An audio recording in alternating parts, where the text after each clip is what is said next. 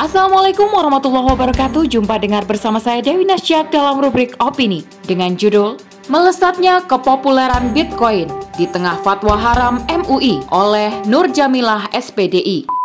Perkembangan teknologi berpadu dengan kemajuan ekonomi meniscayakan munculnya gebrakan baru dalam transaksi jual beli.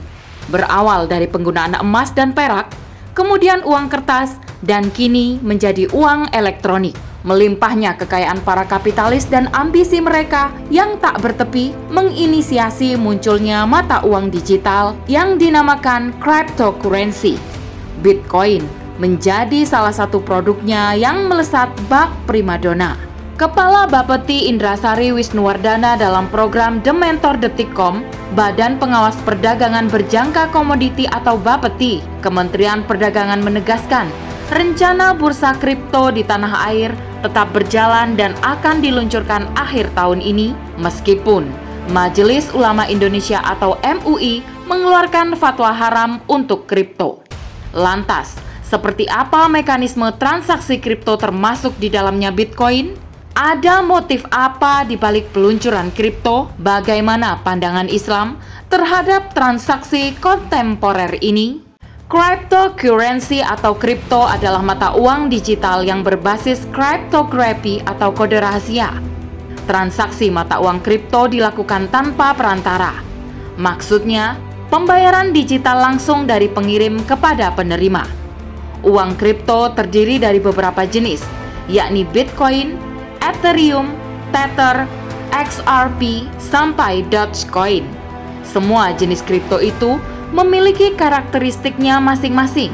Seiring dengan pesatnya perekonomian modern yang bernapaskan kapitalis, uang tak lagi hanya memiliki satu fungsi, namun berkembang menjadi beberapa fungsi lain, yakni sebagai penghitung nilai atau units of accounts, standar pembayaran tundaan atau standard of deferred payments, alat penimbun kekayaan atau store of value, bahkan sebagai komoditas. Oleh karena itu, Kemunculan kripto merupakan respon dari perkembangan ini. Cryptocurrency pertama kali dirintis oleh seorang cryptographer dari Amerika Serikat, David Chain, pada 1983 yang memakai uang digital cryptography atau e-cash. Kemudian, dikembangkan lagi pada 1995 menjadi DigiCash. Teknologi ini memungkinkan mata uang digital tak terlacak oleh penerbit, pemerintah, atau pihak mana pun. Salah satu jenis kripto yang paling populer adalah Bitcoin. Mata uang digital ini muncul pertama kali pada tahun 2009 diinisiasi oleh Satoshi Nakamoto. Nama samaran, sosoknya masih misteri. Metode pembayarannya menggunakan teknologi peer-to-peer. Tidak ada pihak ketiga yang terlibat, sehingga tidak ada penjamin dan open source, tidak memiliki penerbit baik itu bank atau pemerintah. Setiap transaksinya akan disimpan dalam database jaringan Bitcoin. Pro kontra terkait penggunaan Bitcoin tak terelakkan, baik itu di Indonesia maupun di negara lain. Faktanya, Bitcoin memang belum memenuhi unsur dan kriteria sebagai mata uang, sehingga mata uang ini tidak dikeluarkan oleh negara mana pun, tapi melalui sistem cryptography jaringan komputer. Oleh karena itu, Bitcoin tak berwujud emas, perak, koin, dan kertas. Inilah yang menjadi kelemahan Bitcoin.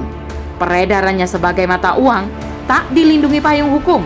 Bahkan tak ada satupun lembaga yang bertanggung jawab jika terjadi penyalahgunaan Bitcoin seperti money laundry, pencurian, dan tindak pidana lainnya.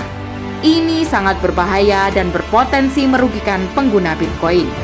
Namun, ada kelebihan yang membuat masyarakat tergiur untuk menggunakan Bitcoin, yakni daya jangkaunya bersifat internasional atau lintas negara, tak terpengaruh kondisi politik di pemerintahan, tak terimbas inflasi, dan model canggih tabungan masyarakat yang terbilang praktis jauh dari segala kerepotan karena peran bank sebagai perantara benar-benar dienyahkan. Masyarakat dunia berbeda-beda dalam merespons perkembangan transaksi digital ini. Indonesia sendiri, berdasarkan surat Menko Perekonomian nomor S302 garing M Ekon garing 09 garing 2018 Di Indonesia, aset kripto tetap dilarang sebagai alat pembayaran, namun legal bila dijadikan alat investasi dengan menggolongkannya sebagai komoditas yang dapat diperdagangkan di bursa berjangka. Transaksi perdagangan kripto di Indonesia disetujui dan diawasi oleh Bapeti. Bahkan, pemerintah berencana mendirikan bursa kripto di Indonesia pada bulan Desember 2021. Pasalnya, menurut Kepala Bapeti Indrasari Wisnuwardana, keberadaan bursa kripto akan melindungi sekaligus memberikan manfaat ekonomi bagi masyarakat Indonesia. Pihaknya berhasil mencatat jumlah transaksi periode Januari-Oktober 2021 mencapai nilai yang fantastis, yakni 717 triliun rupiah dengan jumlah pengguna mencapai 9,7 juta. Jika nominal sebesar ini tidak difasilitasi di Indonesia, masyarakat akan mencari dolar dan bermain di luar tanpa bisa kita edukasi dan kesempatan untuk mengalirkan dana bagi ekonomi Indonesia raib begitu saja. Sebegitu antusiasnya pemerintah dalam mengambil keuntungan pada transaksi kripto. Maka, fatwa haram MUI pada jenis transaksi ini pun bagai angin lalu dan sama sekali tak digubris. Sebagaimana dimaklumi, MUI telah mengeluarkan fatwa haram uang kripto dalam Forum Ijma Ulama se-Indonesia ke-7. Sebab terdapat unsur horor, zoror, dan bertentangan dengan UU nomor 7 tahun 2011 dan Peraturan Bank Indonesia nomor 17 tahun 2015. Namun, bursa kripto tetap akan meluncur akhir tahun ini walaupun fatwa haram MUI mengadang. Miris, di negeri mayoritas muslim, halal haram tak lagi jadi acuan bagi penguasanya dalam mengambil keputusan. Tak berlebihan, jika dikatakan bahwa Indonesia telah mengidap sekularisme kapitalisme akut karena menjadikan asas manfaat sebagai dasar dari pengambilan kebijakan penguasanya. Kemunculan kripto termasuk Bitcoin bukanlah suatu kebetulan semata.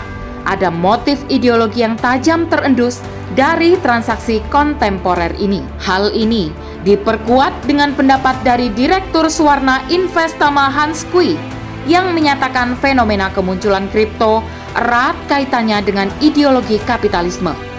Melihat sepak terjang para pendiri cryptocurrency adalah para penganut ideologi kapitalis murni. Mereka tak sudi kekayaannya diatur oleh negara melalui mekanisme bank sentral negara. Adam Smith sebagai founding father dari ideologi kapitalisme memegang prinsip invisible hand dalam transaksi ekonomi. Artinya, biarkan pasar yang membuat harga, sementara pemerintah tidak diperkenankan ikut campur di dalamnya. Sayangnya, konsep klasik itu tersandung masalah saat Amerika alami Great Depression, ekonominya pun terjungkal. Tak ada pilihan lain. Akhirnya pemerintah mengulurkan tangan untuk menstabilkan ekonomi negara, membantu para pemilik modal dari kolapsnya. Hingga saat ini, penguasa dan pemilik modal masih menjalin simbiosis mutualisme di antara mereka. Namun, bukan berarti hubungan mereka harmonis terus-menerus.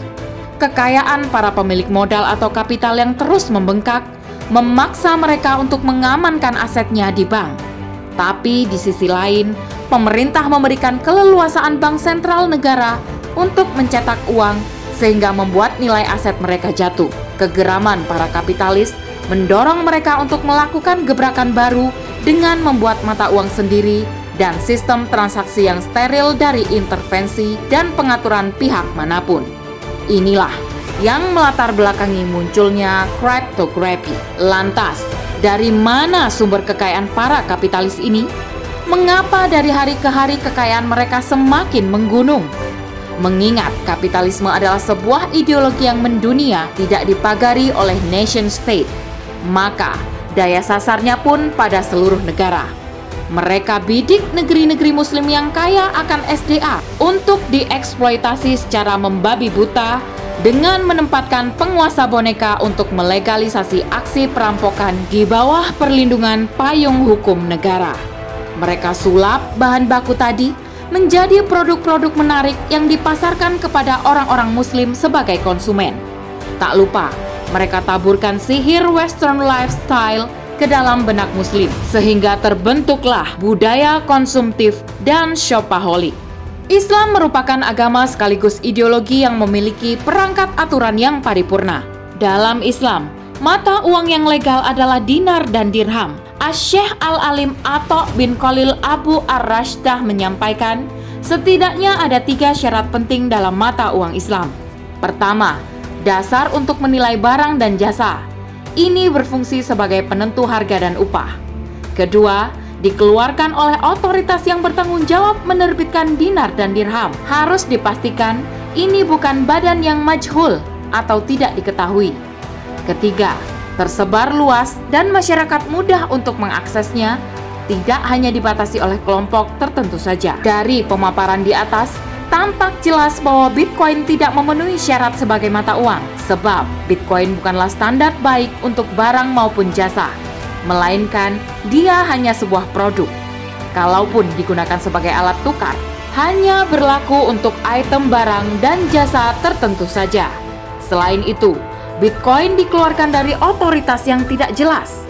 Bahkan, peredarannya pun terbatas, hanya pada kalangan tertentu yang telah menyetujui nilainya tidak tersebar luas di masyarakat, sehingga rawan spekulasi, penipuan, bahkan kecurangan.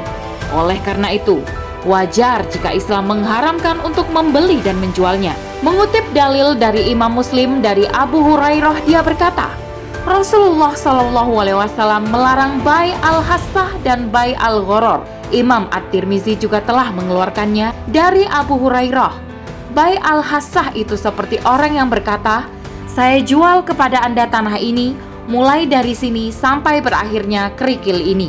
Adapun maksud bai al-ghorar itu seperti jual beli janin hewan yang masih berada di dalam perut induknya dan jual beli ikan di dalam air yang banyak.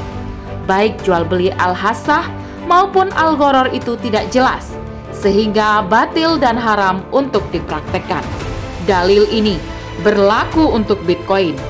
Khilafah sebagai institusi penerapan syariat Islam kafah akan menjaga agar semua interaksi dan transaksi ekonomi berjalan dalam koridor Islam. Meskipun kebatilan mampu memberikan manfaat atau keuntungan yang berlimpah, sesungguhnya hal itu semu belaka. Hanya sistem Islam yang mampu menghentikan kekacauan dan ketidakstabilan ini dengan tegaknya khilafah yang akan mengembalikan semua on the track. Wallahu a'lam bishawab.